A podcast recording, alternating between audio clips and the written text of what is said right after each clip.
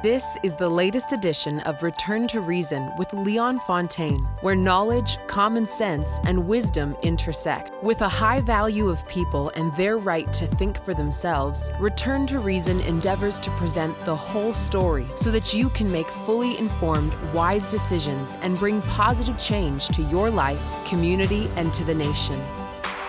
And now, here's Leon Fontaine. A crisis changes the tone, the speed, and the reach of public policy, and sometimes that isn't to the benefit of the people. Behind extraordinary governmental powers lies a dissolving of our individual rights. The cost of a crisis is not solely money. We will end up paying with our health, our wealth, the next generation's potential, and an erosion of our democracy. The cost of exploitation and crisis. Even before COVID, some said our democratic institutions were under attack. I would argue the pandemic has provided an opportunity to speed up this pursuit. Today, I'm going to raise some points and thoughts for you to consider this hypothesis. Western democracy is built on the function of four pillars legislature, executive branch, courts, and the press. When one or more is not functioning optimally, the checks and balances evaporate. We live in an age of overwhelming amounts of information. Some headlines are true and some aren't. As we attempt to distinguish between fact and fiction, or to what degree the truth has been bent for whatever reason, I think it's important to be mindful that we are all human. Big business cronies, politicians, blue collared workers, journalists, doctors, scientists, parents. We're all human. As the saying goes, it is not in the making of mistakes that we differ, but in our actions to right those wrongs. The word exploitation refers to using a scenario unfairly to one's own advantage. To erode something implies a disintegrating and a changing from its original form. You don't have to be Sherlock Holmes to observe that Canada is a shadow of its former self, almost unrecognizable in terms of rights, freedoms, and the ability to civilly debate issues in a public forum. The unequivocally successful former Australian Deputy Prime Minister, John Anderson, often repeats the phrase We cannot have good public policy without good public debate. He is so right. Where has all the good debate gone? In my lifetime, I can't recall a time when it was so taboo to question those in positions of leadership. Individuals are being ridiculed, discredited, and disciplined simply for sharing data or their personal experiences.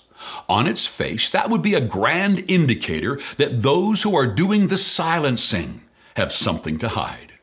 My challenge to you today is to be brave enough to hear the truth. Sometimes this confronts your current beliefs and helps you to think critically. Life isn't always black and white? There are gray areas that lie on the margins of the law. Things can be done in a clever and self serving way, proverbially speaking, bending the law rather than breaking it. It's been said that the pandemic has only exposed the cracks in the foundation that were already there, and I think that's a correct observation. There is without a doubt less emphasis on these three things in the past few years holding public officials accountable, individual rights and freedoms, and trust in our institutions. It may be years before we see exactly how actions during the pandemic served those with the most to gain. It will take even longer for public office to gain the people's trust again. In the month we honor those who paid for freedom with their lives, I think we should fight for our Canadian values and freedom with renewed vigor. We need to fight for our right to demand truth and transparency. We need leaders to be held accountable for their actions, and we need course corrections, wrongs righted. I want to see a Canada that can flourish and move forward without being misguided by self serving political agendas. We should all be empowered by the words of the Right Honorable John G. Diefenbaker. I am a Canadian, free to speak without fear, free to worship in my own way, free to stand for what I think right, free to oppose what I believe wrong, or free to choose those who shall govern my country. This heritage of freedom I pledge to uphold for myself and all mankind. I love that. Long after the pandemic has run its course, what kind of country will we be left with? We need an unquenchable thirst for truth if we are going to be able to find and fix the real problems. Without that as a society, we may be simply applying band aids on bullet holes. The practice I want to bust is called legislated optimism. It's the purview of the one way leader, where communication is primarily one way, from the leader to everyone else, and the reverse is not valued, it's not welcomed, and the message is often upbeat. Don't worry, things are okay, we got it covered, we have a plan. This is often insisted on literally the day before the company declares bankruptcy. In an environment of legislated optimism, conclusions are reached at the point where everyone stops thinking, which is usually short of brilliant. And we stopped thinking because clearly our leaders have done the thinking for us and called it good. And we know the difference between the weak leader who's looking for compliance and agreement and the strong leader, the fierce leader who wants the truth. I think we're bigger than this. In fact, my experience of most people is quite the opposite of we can't handle the truth. There is something within us that responds to those who level with us, who don't suggest our compromises for us. In fact, those careful conversations that we're so proud of and so fond of are failed conversations because they merely postpone the conversations that want and need to take place. We can handle the truth. Hold us able and lay it on us the progress of the world depends on our progress as individuals now. I don't want us to put this all off on the so called leaders. In fact, leadership is not a title, it's a behavior, and anyone can exhibit it. When people say, I don't, I, don't, I can't behave this way, I can't speak my mind because in our culture it would not be welcomed. I wish I lived in a culture of radical transparency. I, I always challenge that because I'm looking at the culture when I'm looking at you. Media has always played a big role in how official messaging from leaders has been presented and framed. It's unsurprising, but concerning, how many intertwined relationships there are between mainstream media and government funding. That's probably a topic for a whole other show on its own. For example, tax dollars make up 70% of the CBC's budget. While viewership has nosedived, their budgets somehow seem to have increased. The biased legacy media is part and parcel of the approved narrative. Former emergency management expert David Redman, while comparing Sweden's approach to Canada's, chronicled it this way I need to come back to the word I used earlier, which is courage. Dr. Tegnell, who led Sweden's response, was attacked viciously by the Western media. He was attacked by the politicians, even in his own country, because they wanted to see a bump in their polls, like we saw with our PM here. They thought they could use the pandemic to their advantage. Dr. Tegnell steadfastly refused to cave. And because of his courage, amidst threats against his family, his children, Sweden is as we see it today. It takes real courage in an emergency. That's why I believe we've been failed by our Prime Minister and our premiers across Canada, because they've tried to rule by their Twitter feeds and their daily polls rather than do what they knew was right. The lockdowns, right or wrong, have cost Canadians huge amounts in bailouts, CERB, protective equipment like masks, and forced overtime of healthcare professionals alone. The government of Canada has committed over 9 billion to procure vaccines and therapeutics and to provide international support. Procurement doesn't include the money spent on advertising and marketing the vaccines to Canadians. In the late summer, a billion dollars of federal money was promised to provinces to pay for vaccine passport systems. COVID 19 has cost us lives too, primarily in our vulnerable senior population. In fact, Canada ranked last in the Organization for Economic Cooperation and Development's data on protecting those most vulnerable. We ranked last? And meanwhile, public officials here in Canada often boast about how their measures will and have saved countless lives. I'd encourage you to look at the real data rather than listen to empty buzzwords designed to boost poll numbers and increase vaccine uptake. We have failed our seniors, particularly those in care homes. Stats Canada has marked COVID as the cause of death for nearly 30,000 Canadians since 2020. But it'll take decades to analyze the deaths due to the collateral damages of the non pharmaceutical measures like lockdowns. Things like depression, suicide, homelessness, missed cancer screenings, and postponed operations, just to name a few. No one can argue that COVID hasn't cost us, and it's unclear exactly what we gained from this forced investment. If this money is coming out of our pockets, whose pockets is it going into? Author George Orwell, love him or hate him, put it this way In a time of deceit, telling the truth is a revolutionary act. When detectives attempt to solve a crime, to determine the truth, they rely on evidence. They notice patterns, clues, track records. Only on rare occasions do they get a confession from the guilty parties. So today I'm going to point out some evidence and encourage deductive reasoning. It's up to you to evaluate the evidence for yourself. It really is critical that all Canadians be aware that really, in many respects, this is a historic time, and that indeed, really everything is at stake. When you think of it, this has been characterized very much as a crisis. And crises um, can rally people together in a positive way, but they can also be used in a negative way. When we look at the amount of dollars that have been spent by governments, they're, they're records amounts. In fact, the federal government itself has spent more money than was spent in terms of constant dollars than all of World War II.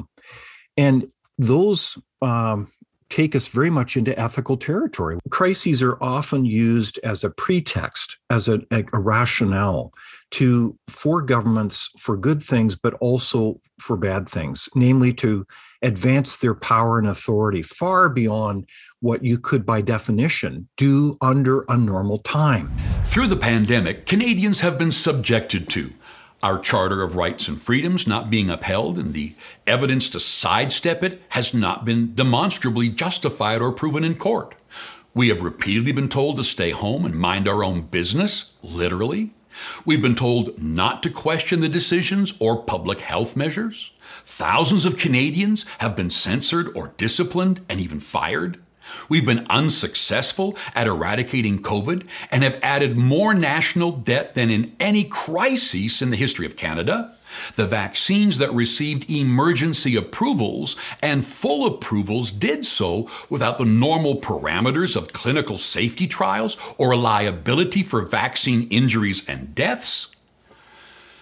Instead, the National Department of Health has budgeted 75 million for a compensation fund for any deaths due to the vaccines themselves. Even if these claims are rare, it's unknown if the budgeted amount will suffice.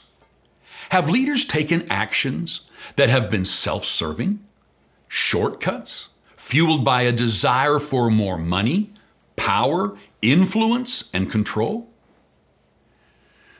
Even while the procurement process was clumsy and slow, our government's website states We are securing access to safe and effective COVID 19 vaccines now and into the future. Canada has secured COVID 19 vaccines from Pfizer and Moderna for 2022 and 2023, with options to extend into 2024. Pfizer BioNTech account for about 75% of the doses administered here in the Great White North. Pfizer executives have seen their annual bonuses double or triple in the last fiscal year.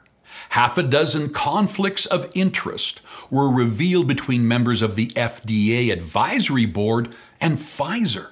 Pfizer and other household names like Johnson & Johnson or AstraZeneca are no stranger to paying billions in court to settle lawsuits.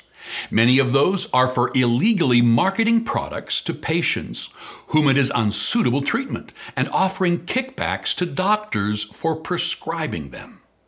The U.S. Sun reported in June 2021 that in initial deals with the U.S. government, Pfizer vaccines cost $19.50 per dose, compared with $15 for Moderna's shot, $16 for Novavax's, $10 for Johnson & Johnson's vaccine, and $4 for AstraZeneca's. But a later statement from the company said those discounts were because Pfizer wanted to do the right thing during the peak of the pandemic, and that over time the price per unit would increase in value, well over $100 each dose. This is a convenient business strategy now that vaccines and boosters are being pushed as the only solution. Pfizer is currently the only manufacturer to have FDA approval for pediatric vaccines, a demographic for which COVID poses virtually no risk, less than influenza. What price tag the company puts on those doses is not yet confirmed. Even if it's relatively low per dose, we're still talking about millions. Earlier this year, an undercover journalist for Project Veritas secretly recorded a conversation with Justin Durant, who is employed as a scientist with vaccine manufacturer Johnson & Johnson. She asked why, in his opinion, there is a big push to vaccinate the pediatric population despite their low risk of COVID death. His response, quote, numbers. By comparison, therapeutic treatments for COVID, which are extremely hard to come by in Canada and basically outlawed from discussing out loud, are by all accounts dirt cheap. Global pricing points to ivermectin, for example, costing less than $5 per course of treatment. Interesting that in the last few weeks, rumblings of Pfizer's antiviral pill have now materialized. So if the vaccine efficacy wears off, which data proves, then we can just go down the line to the next alternative Pfizer has marketed. Again, that's convenient. Natural immunity obtained after someone has been infected and recovered makes exactly zero dollars for industry elites, and it completely detracts from the hard push for public health approved measures. How fascinating that it has long been ridiculed and unconsidered as a form of protection against COVID. Really? Your body can't produce better immunity than a lab? Who, in what indirect measure, is getting kickbacks from the widely distributed mRNA vaccines? I don't know the answer to that question today. It would only be speculation. However, we can look to what we do know, look for clues, patterns, and we should always look for a track record. History certainly proves there can be collusion between big business and governments. In those cases, usually it's the public who get the short end of the stick. The Great Reset is a book put out by Klaus Schwab, the founder and former executive chairman of the World Economic Forum, and Thierry Malleret. In this post COVID utopian society, it describes taking advantage of the pandemic and seizing the opportunity to rethink how the world functions. Yes, it's unequivocally touting globalism through socialistic strategies, using a huge emphasis on climate change to take from the earned prosperity of one nation and force transfer it to others. That's what this book recommends rewriting a country's economic infrastructures to allow for progressive change and equity among nations. That's one of the central tenets of the sorts of stuff that Klaus Schwab and, and the people in the World Economic Forum uh, are talking about. The idea is to reinvent capitalism so it's much more focused on good social outcomes and we have stakeholder capitalism rather than shareholder capitalism and so forth. Well, you'll have to forgive me if I say that the idea of having, by and large, almost exclusively billionaires who fly into a, a gathering and meet you know, in these secretive gatherings in Switzerland and then wish to tell me how are they're going to reinvent the world for me, but it's all for my own good. Well, I think people ought to run a million miles from that. You can put a, try to put a positive spin on this, but this is absolutely taking us back to the idea of the corporate state. And this is the fusion between government, large corporations, and often as well uh, large unions, large, large workers' organizations and it's a terribly, terribly anti democratic thing. No wonder it shocked so many free market thinkers a few months ago when Trudeau used verbiage directly out of the pages of that book during a speech at the United Nations in September 2020.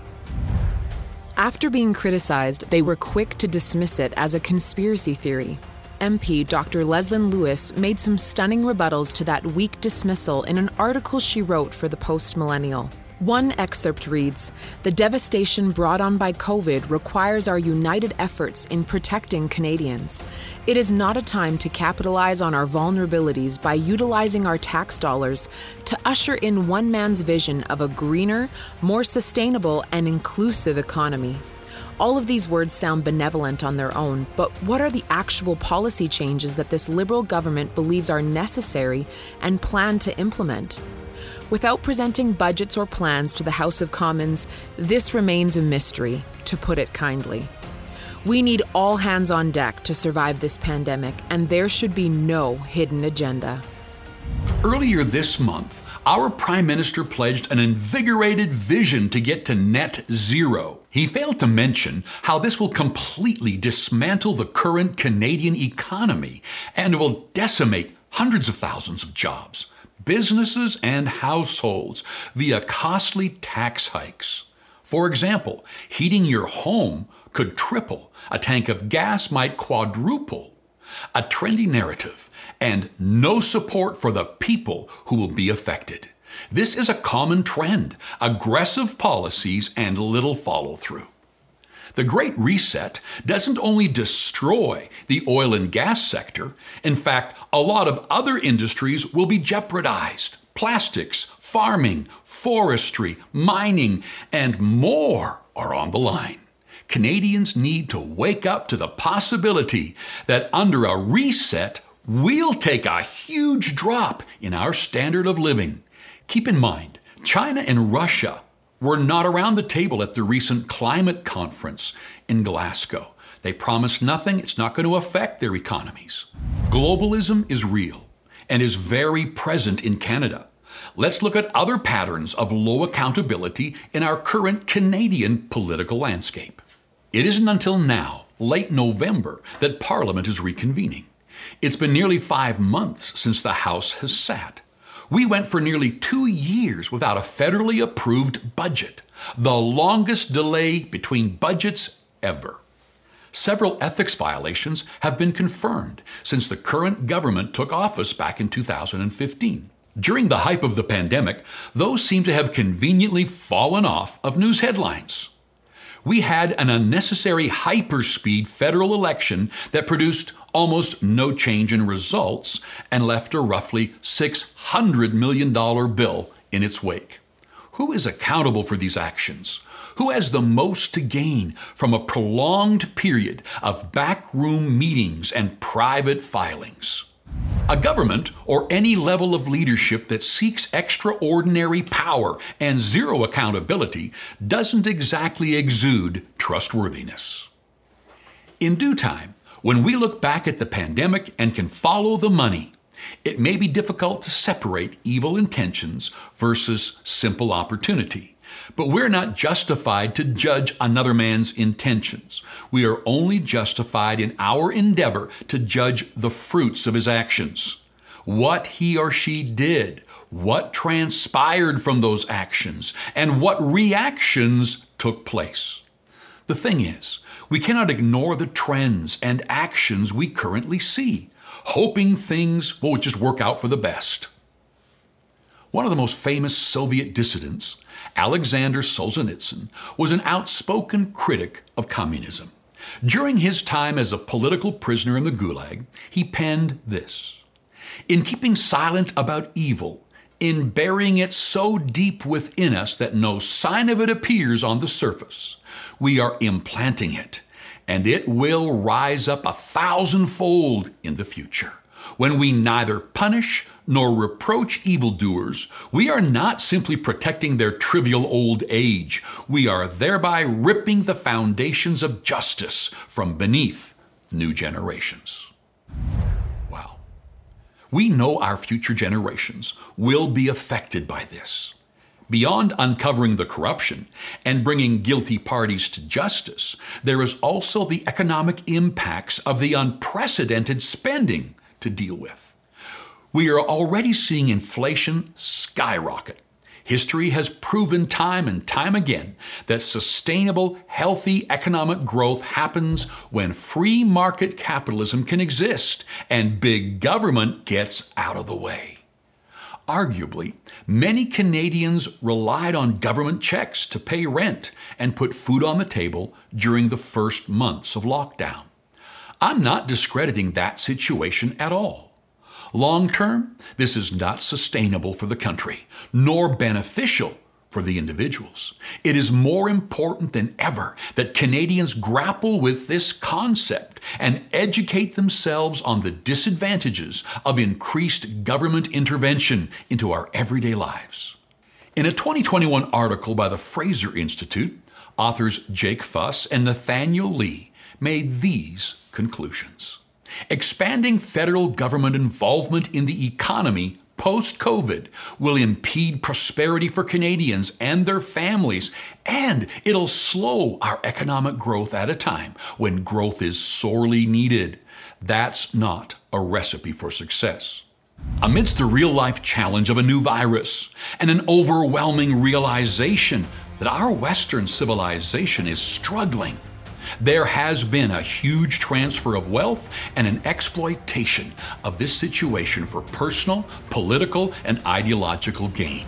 Now is the time to act. We need to stand up and ask for the truth. We should hold steadfast in our pursuit of the freedom to demand the facts, free from political bias. So bring this topic up in a natural and well informed way, either by writing a letter to the editor of your local paper, calling your elected official, or mentioning it in conversation with fellow Canadians, even if it's uncomfortable. The truth is worth finding. Wisdom teaches us it's when you know the truth that you make right choices, and then you can walk out freedom. Canadians deserve better. Canadians deserve truth. Canadians deserve the whole story. Let's all return to reason.